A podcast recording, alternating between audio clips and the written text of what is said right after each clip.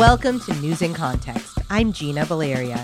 In this episode, we explore the historical and geopolitical context of the Russian invasion of Ukraine, as well as the role and actions of NATO. As we watch and read about Putin's brutal actions in Ukraine and how they're affecting the people who live there, many of us find ourselves wondering why is this happening at all?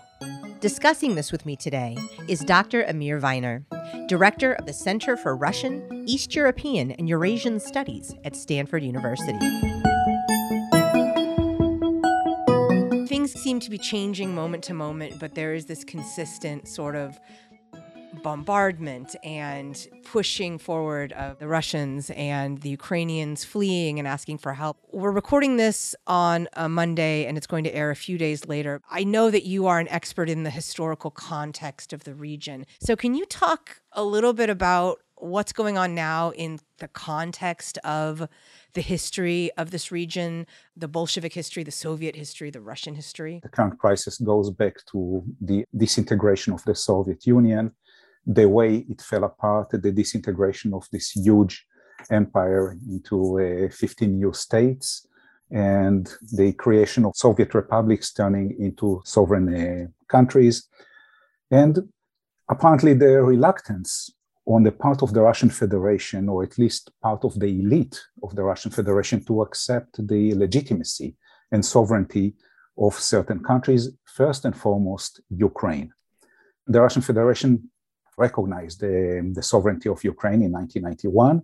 But inside the, the elite, and the, the elite is not only the current administration uh, of uh, Vladimir Putin and his entourage, but also large swaths of the uh, liberal intelligentsia who do not see the Ukrainians as a separate entity, ethnically, culturally, and dream about the recreation of this mythical entity Ruski Mir, the uh, Russian world, of uniting the Russian-speaking uh, communities under the, uh, of course, the guidance, the supervision of the Russian Federation. Now, these places have been together for most of their history, but not necessarily by mutual agreement. Basically, it was the domination, hegemony of the Russians and later the Russian Federation and from Putin's point of view, several things. One is uh, indeed something that he indicated, and we tend to ignore it when he said it in 2005 in famous uh, speech about uh, the disintegration of the Soviet Union as the greatest uh, geopolitical catastrophe of the 20th century. What he added, and this is the sentence that was always uh, uh, dropped out in citation, is that the greatest tragedy is of millions of Russians stuck out uh, beyond the pales of the Russian uh, Federation, beyond their homeland. And that is something that is indeed keen, at least, of solving the, the problem. Second, the humiliation, the burning sense of humiliation, Putin's personally, but also large parts of the Russian elites, the way the Soviet Union collapsed, the sharp drop, the fall from grace of a great superpower into basically a third world country and the alleged mistreatment at the hands of the um, West. Mm. So we have here the combination of all of these factors, the reluctance uh, to accept the sovereignty of Ukraine and Belarus, never forget Belarus in this mix, and of course, uh, the sense of humiliation, avenging the humiliation, and restoring the great status of a um, great power uh, to Russia. I'm thinking uh, a potentially analogous situation after World War One. The Germans felt mistreated, and kind of that led to the rise of Hitler in World War Two.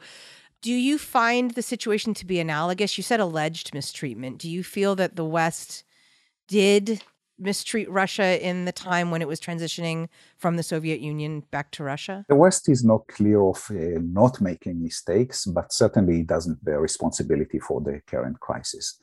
Let's think had NATO did not uh, expand into uh, the East, uh, with, especially with Eastern Europe, the Baltic uh, states, what would have been now?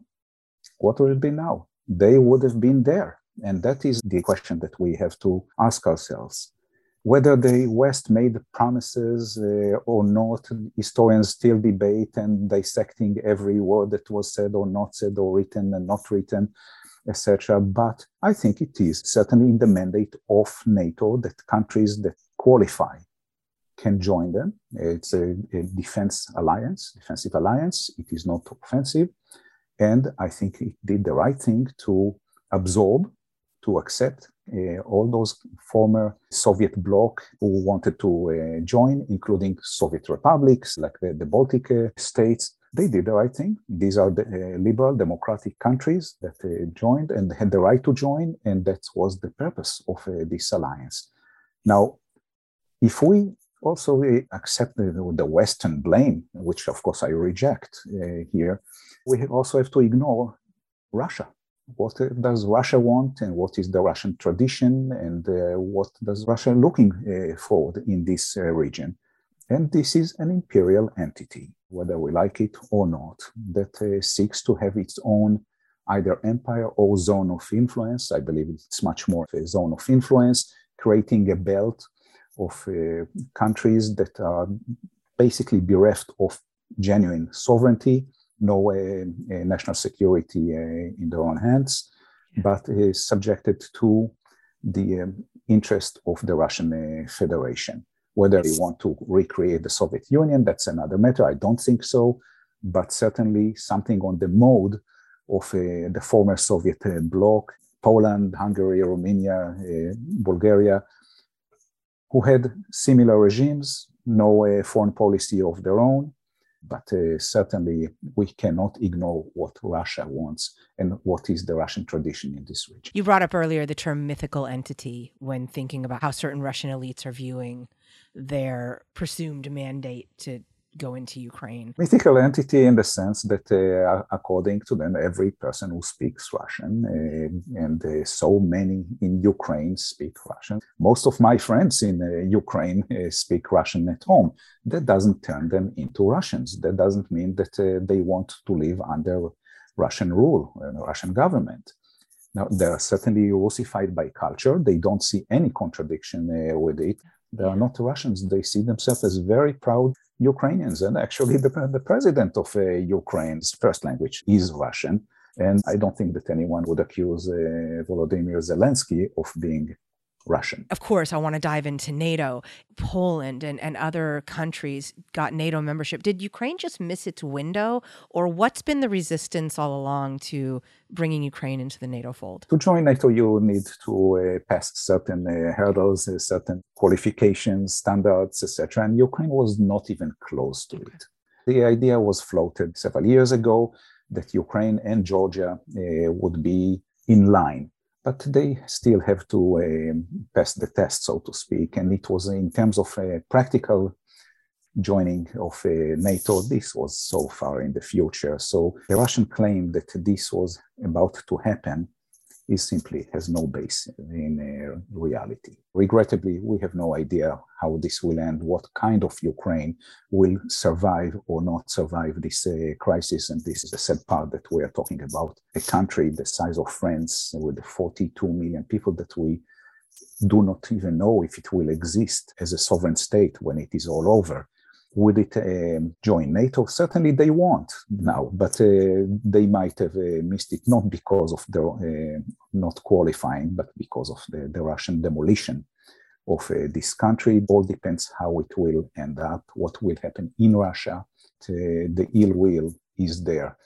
Before the invasion, year, two years ago, there was no majority for joining uh, NATO and the European Union, slight majority for the European Union NATO was always a little bit uh, debatable uh, issue in Ukraine. Now, of course, the majority would love today to join both uh, places, but I won't be the one to predict if it's feasible uh, right now. A lot of us in the US are responding to that the Russian demolition, the seeming brutality of the attacks. And I know that this happens other places in the world, and I wish we would also give our attention to those places.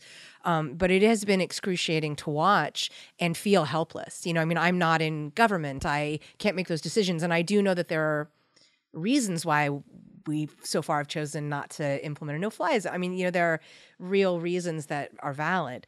But it is excruciating to watch the demolition and feel so helpless. In your estimation and from your expertise, how should the West be responding at this moment? What would you like to see, or what are you seeing that you think is, is working? What I'd like to see, first and foremost, from the West is to maintain its unity. That yeah. was one of the biggest uh, miscalculations of uh, Putin, that the view of uh, the West is weak, especially after the uh, retreat from Afghanistan that the West is disunited, uh, almost disintegrating, uh, given the, their view of what is happening inside in domestic policy, whether it's Great Britain, the Brexit in the US, the Trump era, and the, the inability of this administration to pass domestic legislation.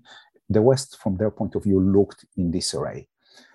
What is happening that we should be proud, at least so far, at least that the West proved to be on the right track, simply remembering uh, that it is the West, that it is the stronger component here in the world order, but it has to keep its uh, unity. And this is quite a gigantic uh, task. The NATO is dozens of uh, countries, uh, not all of them with the same agenda. They have their own uh, domestic pressures, they have their own economic needs. So first and foremost, the West must keep its uh, united ranks. Second, in terms of the sanctions, that goes hand in hand with the first point, they must keep them. It brings to play China, not to let China uh, join the fray, especially as a bypass of the economic uh, sanctions. So far, we don't have any reason to believe at this point that the Chinese uh, are going in this uh, direction. But the main point is very, very tough task of keeping all aligned, the unity, the sanctions uh, in play. There is, of course, the, the big uh, question uh, about the escalation. Should there be any incursion into NATO territory? I doubt it, but at the same time, this is war. They're getting closer to NATO borders. One mistake can be enough, and there is Article 5 of NATO that requires the alliance to step in in case uh, one of its members is attacked. Right. We have to be very careful uh, with this. In terms of uh, what we should do, continue to supply the Ukrainians so they can stand. Because if there is any hope for some kind of success, and I'm very skeptic about it, mm. is all three components. Keep the Ukrainians fighting and being uh, resolved and assertive as they've been keep the West united and keep the sanctions all together. Very tough task, but if they do it, that might lead to maybe maybe some rethinking on Putin's side. You're listening to News in Context. I'm Gina Valeria. We're talking with Dr. Amir Weiner, an expert on Soviet history and the interaction between totalitarian politics, ideology, nationality, and society. All these three conditions, we must add one that we don't like to discuss, and that is offering an exit way uh, for uh, Putin. We don't know what it would be, but uh, we cannot simply discard diplomacy. There is, of course, the tendency now where we are so angry just to watch a peaceful country that has done no wrong to anyone, especially not to Russia, being destroyed because some uh, calculations and fantasies of a tyrant. But we have to also to keep in mind that this is a nuclear power, have the responsibility to de-escalate. I admit that I don't know what is the exit uh, venue at this point, because it seems that uh, Putin climbed on s- such a high tree and he is being cornered. What will satisfy him another sliver of uh, Ukraine, some kind of uh, recognition uh, that in neutrality. At this point, he doesn't want to talk because he's winning the war on the ground. We have to keep this in mind, aside from the propaganda and the uh, war on the airwaves, that the Russians uh, are simply progressing. And at certain point, they will win if it continues like this. So he doesn't have any reason to negotiate while He's winning if, even if his army performs very poorly, yeah. but it is progressing. So we will have to think for a way out because the stakes are too high. As a layperson, I'm grappling with I don't want this tyrant to get anything out of this, but I know that there has to be diplomacy. But I don't want him to feel like he can just throw a tantrum and get what he wants. But then there's that that other piece. Putin is willing to bombard Chernobyl and uh, you know a, a nuclear power plant. So maybe he's not dropping a missile, but he is actively trying to destabilize a nuclear power plant. And so that makes me actually genuinely wonder what he's capable of. I mean, certainly rational people don't want to start a tit for tat nuclear war, but what exactly is this man capable of? I don't think that he is insane. There's been a little bit uh, of psychoanalyze put in by people who never met him, people who don't sit with him, people who don't speak Russian. I don't think that he behaves in any insane manner. I think that he miscalculates and he's a gambler and he's a bully. He's a mm-hmm. bully. If we take a look at this, his modus operandi, it's very much like high school bullying. His mode has been always here's what I'm going to do, what you can do to me. What can you do? And we see it domestically and in foreign policy. Domestically, if we just think about the assassination, the murder, of one investigative journalist after another, but basically executions. If we take the um, um, murder of the head of the opposition, Boris Nemtsov, in 2015, several hundred yards from the Kremlin, can you imagine Nancy Pelosi, Mitch McConnell, or Kevin McCarthy being shot 200 yards from the White House and nobody is uh, paying the price for it? Nothing. So he's been doing it in your face. The poisoning of Navalny, it's an exclamation. Here's what I'm going to do. What are you going to do to me? You cannot do anything. In foreign policy, it started um, in the interventions in Ukraine, time after time when the elections were stolen. In Georgia, with the, the fake allegations again about genocide of uh, Russian speakings and slicing out two uh, regions from a sovereign uh, country. And in Crimea, that came later, and there was no actual response. There's very meager sanctions, which convince that the West is not going to do anything. For me, actually, the, the, the main thing with Putin, where the West should have uh, stepped in, was the uh, two, uh, one assassination, one uh, attempt of assassination, the use of radioactive material in Great Britain, in London, was simply staggering. If they wanted to kill them, they could have simply killed them. But with radioactive material, that was again in your face what you're going to do to me. Yeah. This was sending a message. And here we have to ask what did Great Britain do? It got angrier and angrier. And with the second attempt on the life of uh, Skripal and his daughter, they indeed retaliated, but with what? With expulsion of uh, security agents, uh, with some curtailment.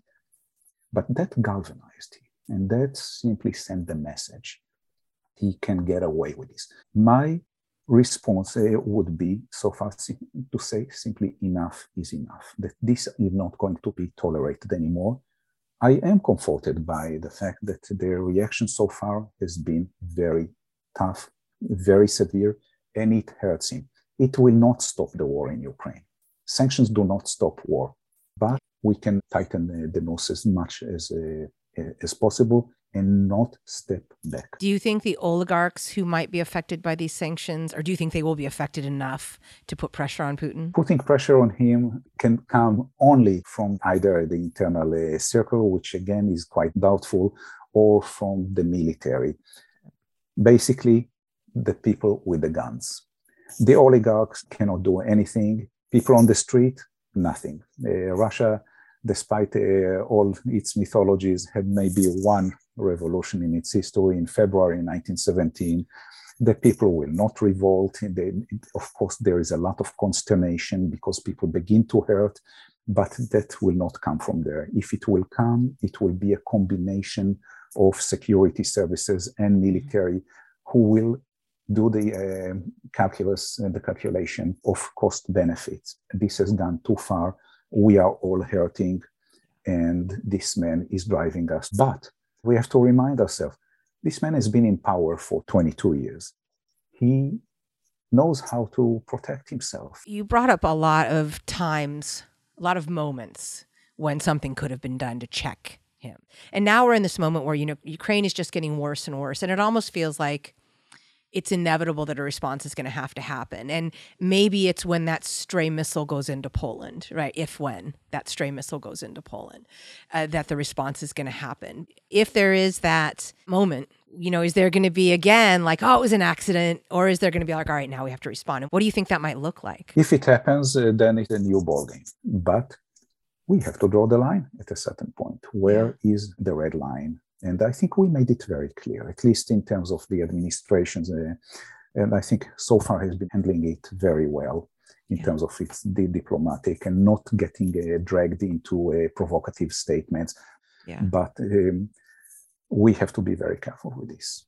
The West has to remember that it is the West, that NATO is NATO, and it has the upper hand in military, economic, political power. It doesn't dawn on him yet. It has not. Uh, because we made clear that we are not entering Ukraine, that we will not fight in Ukraine. The moment we decided not to do that, we basically gave him uh, the military landscape. So we tried to simply derail him with the sanctions, uh, with isolation, which indeed is unprecedented. If you just think about it, he takes the Russian Federation 30 years back and even more because it takes it even to worse than the time of perestroika and glasnost under Gorbachev. He's closing it, isolating it, and inflicts terrible damages on the Russian Federation and its population. Yeah. But I think that we simply have uh, to draw uh, the line. We, we're starting doing it very well. We just have to be persistent. Lines of like chemical warfare, bombing escape routes or refugee route. I think to the the average person, it's like those seem like lines, but but they still are not. Um, you know, in the NATO territory. This is something that I'm asking myself as well, where it is all heading. If yeah. uh, Kiev, which is a huge city, will be placed under siege. We had this precedent in Europe, in Sarajevo, Bosnia, Herzegovina, in the 1990s. Under siege, demolished, uh, but, but it survived because NATO was uh, bombing the Serbs. Are we in that position? As long as we reject the idea and the practice of a no fly zone uh, there, it's not going to happen. But indeed, what will be the reaction if this great city will be placed uh, under siege with starvation, with mass killing? What will be the reaction to chemical biological warfare in Europe. Now, we know that they used it already. They used it in um, Syria, Syria without even blinking. Are we going to tolerate it in Europe? This, these are the, the questions that the administration, especially, and the European have to cope with. The Ukrainian people, there was, at least on Russia's side, this expectation that everything would fall very quickly. And that hasn't happened. Did you expect the Ukrainians to be able to hold out? And what do you expect to see happen? If you hear any experts telling you that he or she expected what will happen, you know that uh, this is expert LTD. We were taken by many surprises here because of all the miscalculations on all sides, especially Putin like all armies, his own military is fighting the last war. And the last war for them was the occupation of Crimea with hardly any resistance. Certainly, he misread his intelligence forces and military, misread the Ukrainians. The Ukrainians surprised us? Yes. First of all, they took uh, to heart the lessons of Crimea and the Donbass and started reshaping their uh, military, better equipment, better training, using uh, psychological and information warfare very skillfully. And this is part of war nowadays. The political leadership. Yes, it is a surprise. We did not expect much from Zelensky. A 43, 44 year old uh, person with no uh, political experience, uh, better known uh, as a comedian and uh, actor. He rose to the occasion, very courageous person. One sentence that was etched in my uh, mind from him was when he was apparently offered a, a way out uh, physically for him and his family. He said, I don't need a ride, I need weapons. And he stays there and he risks his life. And every person in Ukraine knows that. And this is leadership. This is inspiring uh, leadership by a person from whom we expected very little. Not because he's a bad person, but he has no experience in these things. And he was very unpopular before the war. He won 73% of the votes and then basically it evaporated uh, this uh, goodwill. Mm-hmm. So this is a surprise. The Ukrainians themselves, this is, I would say, the least surprising for me. Crimea was a knife uh, for them. It was a knife in the heart, realizing that this motto of Russians will not kill Ukrainians, Ukrainians will not kill Russians evaporated. It galvanized the Ukrainians. It helped bridging over so many fractions and the fragmentation of the, the society, which I don't see as a weakness, actually. It's something uh, quite beautiful in a society that has so many components. They came together. One thing that Putin has already achieved is to making the Ukrainians much more cohesive, and uh, together uh, than uh, ever before. Is there anything else that you'd like to add that I haven't asked you that you feel it's important for people to know? We are in a very crucial moment. The line of demarcation is a struggle between authoritarianism and liberal democracies. And this is something that we have to realize that indeed, when we, we take a look, a global look at the map, liberal democracy is not the majority.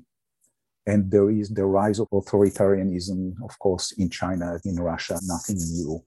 But there is no alliance yet between Russia and China, but the close uh, collaboration and the challenge to the West, and the West not as in a geographical sense, but it's also to Japan and South Korea and other uh, liberal democracies. This war in Ukraine demarcates the lines, and we have to remember it, that there's something much bigger here uh, at stake. If we say, this is not our war, this is fine as long as we get our economic interest, uh, safety, that's fine. But I don't think that uh, this goes this way because if he wins conclusively, there will be challenges all over. There will be challenges in Taiwan. We'll see how the US and the West uh, will endure these challenges.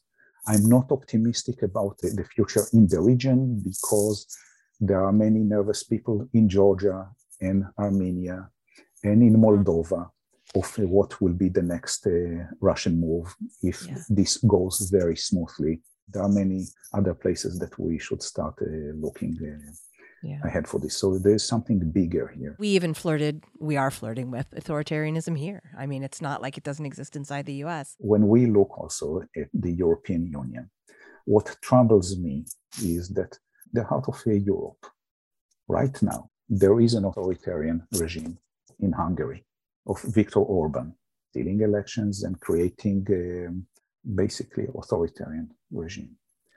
Poland, which is at the forefront against Russian aggression. is flirting with authoritarianism over the last few years. We should realize that this is a moment of choice for the West between authoritarianism, accommodating authoritarianism, or simply drawing the line as an opportunity to start checking what is happening in their courtyard.